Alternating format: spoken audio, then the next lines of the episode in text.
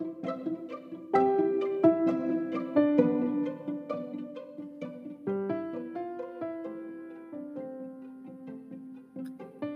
Alice in Wonderland, Lewis Carroll created an epic female character. I've always loved her, and I admire that through her misadventures, she recognizes that very few things are really impossible. Hello, and welcome to Six Impossible Things. I am your host, Madcollage, and I'd like to introduce you to my humble approach to understanding your creative potential. Every Tuesday, I will share with you thoughts, strategies, and a few anecdotes from my own experience as a creative. We will tread on the heels of Alice into a world of ingenuity and imagination. I hope you'll find inspiration to be creative in your own unique way. It will be a boost to your life in many different aspects, not only in art making. So there's always room at the table. Let's put the kettle on and get this party started.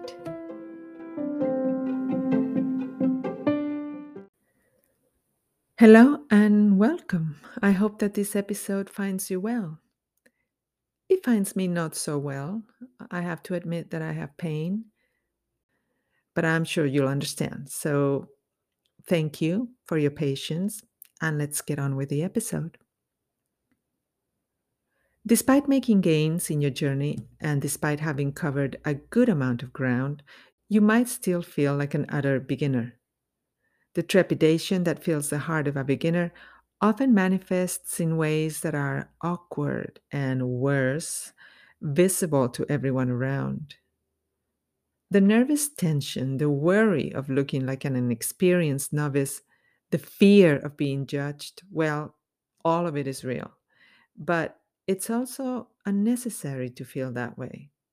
I'd like you to save your energy for experimentation rather than Use it to protect yourself from potential ridicule.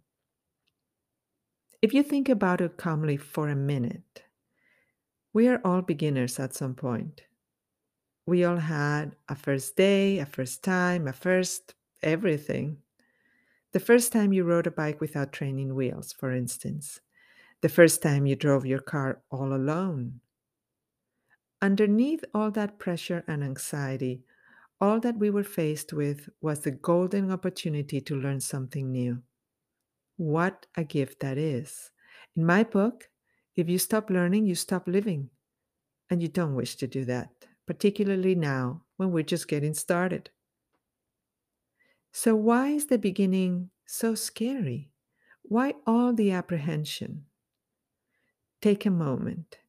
Try to remember your first day in school or at a new job. All the scenarios that were running through your head were full of mishaps. You were convinced that something would go wrong in a catastrophic way. But it didn't. There are exceptions, obviously, but in this case, statistics work in your favor, or you wouldn't be here listening to this podcast. I wouldn't be here either. That sensation in the pit of your stomach is fear. Fear made of many ingredients not wanting to fail, trying to avoid public humiliation, not wanting to be harshly judged, fear of not fitting in, fear of disappointing someone you care about. You can go on and on. And it is human feeling that way in any brand new situation. If that's your first reaction to finding yourself in the antipathies, Remember them, the place where it's hard to get your bearings? Be it a new working environment, a new city, a new family situation, or a new social circle, well, you're not alone. Most of us do it instantaneously. I find myself thinking that there's got to be a better way. A way that doesn't give you the jitters and makes you feel sick to your stomach, right? Well, there is one that may help you face new scenarios with a lot less worry.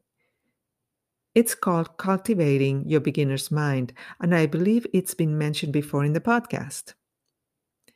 The beginner's mind is a concept that started with Zen Buddhism. There's actually a word for it, Shoshin.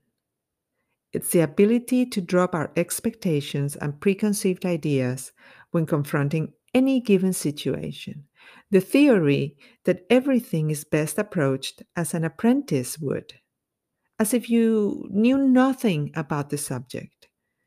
It seems counterintuitive, doesn't it?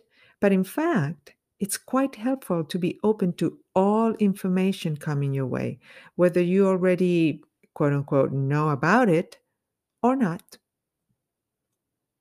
What is the opposite of having a beginner's mind? I don't know, perhaps being a dinosaur or a relic, but I'm kidding. What's true is that you have no ability to pivot quickly or to make changes or to improve when you don't have a beginner's mind. You're stuck in your ways. You lack imagination. You learn nothing from your experiences and you stay in the same place year after year after year. To me, that kind of existence is inconceivable. I would go mad, really mad. But it is a reality for many people who haven't yet considered the possibility that they can be creative and inventive in their own way. Just thinking about that kind of horizonless stagnation makes me despair for people who live like that. Yet I know that they are just as capable as anybody else to find their spark of creativity if they look for it. They just need fresh eyes and a little encouragement. So let me be your dodo bird. Let's be a beginner together. What do we need to keep in mind? First of all, openness. Knowledge is cumulative. The more open you are, the more you will learn. Learn about things that you have little intention to use right away. That's fine. They might come very handy later on, or they will spark a new idea you couldn't visualize now. It's like walking uphill. The more you climb, the wider the horizon gets, and the view grows in front of your eyes until it looks like it's going to swallow you. Suddenly, at the top, you see everything, and you can place yourself within the context of that landscape. You know where you truly are. A beginner is also humble and flexible. You take in ideas, suggestions, and recommendations. Retain a modicum of discernment, of course. Some ideas are just bad from the start, and I don't suggest you give anything a go. But some ideas will be interesting and feasible. They will offer you the option of upgrading, and I think that's excellent. We can become listeners. Hearing and listening are two very different skills. When you listen attentively, you catch nuances that otherwise fly by you. The quality of the message being delivered is essential, but not everything is about content. It's also about tone, about delivery. There are patterns to be deciphered. The intention behind the communication is as essential as the idea itself. So you need to be in tune with those nuances. You can also have respect for experience. Whether benign or painful, experience is a great teacher. Experience that comes with age is particularly valuable. Don't discard someone's comments as outdated just because they're older. There might be a golden opportunity for you to learn a forgotten technique or craft that would otherwise disappear altogether. You can become a new link in the preservation of a traditional skill that's about to fade away. The least intimidating course of action is to consider a hobby. No financial expectations attached, and you can start doing something creative purely for fun and emotional well being. I think the word hobby can sometimes have a certain negative connotations, like you're not really invested in the activity, or maybe you don't take it too seriously. But I would argue that it is a perfect starting point. We've talked about this issue before. A perfect tactic is to first Not put too much stock on what other people think about your choice of pastime. If it suits you, it suits you. If it makes you feel relaxed, if it helps you immerse yourself in the activity and put all your anxiety on hold, then that's a fantastic place to be. Do not worry a bit about what other people think about it. Second, let yourself be consistent without being obsessive. We've mentioned introducing new practices before. Hitch it to an existing habit, really. It works wonders. Chances are you can incorporate it to the end or the beginning of something else you do daily. And practicing for as little as 20 minutes at a time, it's therapeutic and you don't have to block off a large part of your day. I've learned the value of sitting down for 15 minutes at a time cutting elements I'll later use in collage. I put them in a box and then I'm done. Remember that there are many ways to do one thing. The result might be different, that's true, but the technique that you use might differ from your usual, and it's worth discovering a new tool, a new alternative way of doing something. Your way is not the only way, and the larger your repertoire of ideas, the better. Develop as many skills as you can because they're all connected and they enrich each other. Lastly, if you can, find a few supportive buddies and just enjoy yourself. You can do that online these days. Of course, you will not click with everyone. Some people are quite protective of their creative ideas or skills, and they don't understand that cross pollination is the best thing that can ever happen among creative people. So concentrate on the people who are open and like minded with a desire to teach you and to learn from you simultaneously. You'll be able to tell who they are in no time. If you are now wondering which hobbies might be available out there, I can suggest a short list. These are things I enjoy myself or activities that I have on my bucket list. You might want to create your own list and, like a butterfly, Go from one to the next to discover which one you like best. That'll never be a waste of time. For instance, I love origami because paper. Give me anything that has to do with paper and I'm happy, happy. I've used templates from books and also some that you can find online. You can improve in no time by virtue of practice and repetition the only way there is. And soon you'll be folding away without the help of instructions. It's very satisfying to make an origami creation all on your own, and they are beautiful and deeply poetic, I think. Embroidery is fantastic. It requires a lot of dexterity, hand eye coordination, and patience. Remember patience? Yep.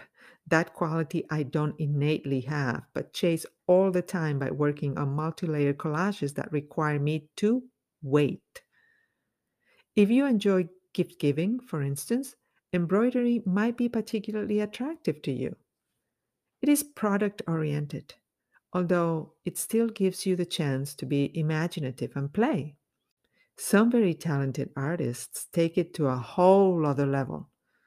But you can and ought to start modestly.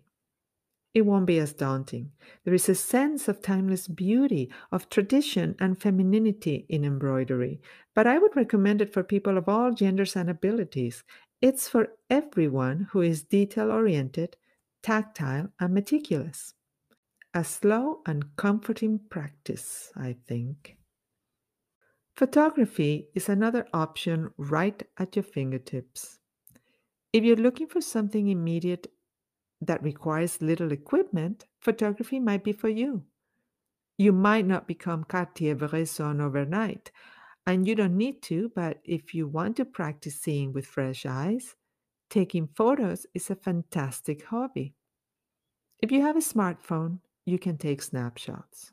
Soon, you'll start noticing the light, You'll start noticing patterns and shadows and maybe even interesting compositions. Play around with it and have the photos printed. Do you enjoy nature? Photograph flowers, the sky, or a landscape, maybe animals. Do you prefer people as your subject matter? Then go for portraits. Make abstract compositions. The sky is the limit. Enjoy looking at the world as if it were for the first time. And of course, there's knitting or knitting if you're a Monty Python fan like I am. I tried it so many times when I was growing up. I learned from my grandmother just from watching her. But she was a self taught virtuoso of the knitting needle, and I only managed to make wobbly squares. Not that it deterred me, because I figured that if you put a bunch of wobbly squares together, you get a scarf. And my dad wore many a scarf that would have been too wonky and too short for anyone else. And he didn't mind because I made it. So give it a try. There's so many tutorials online and it's so affordable to get started. It turns out that knitted squares, no matter what the actual shape, are quite useful around the house. You can make dolls, pillows, blankets. It's all a matter of imagination. Creativity is all about coming up with alternative uses for common items we have around us. And this is your chance to have a little fun with these trial samples you've made. Of course, there are many, many more creative things you could be doing. I don't even know how many there are, more than I can count, no doubt. So don't hesitate to get started today from where you are. You're under no obligation to stay with the one thing. Be nimble, move around, and explore. Meet me next Tuesday when we will talk about my nemesis, patience. Do you have an issue with it as well? Curiosity and creativity can come hand in hand with a bit of impatience, and if left unchecked, it can grow into a full blown case of anxiety. We don't want that to happen. Challenge yourself as I do to practice patience. It's a learned skill after all. Alice is still a curious little girl, but she's learning to be more thoughtful and understands that making a mistake once is rather enough to learn a valuable lesson. She has a sharp little brain in that head of hers, and she's about to make a new friend that will challenge her wits and patience with its oblique comments and riddles. But we'll get to that the following week. For now, everything feels more settled after a cup of tea. I'll be here next Tuesday. Bye bye.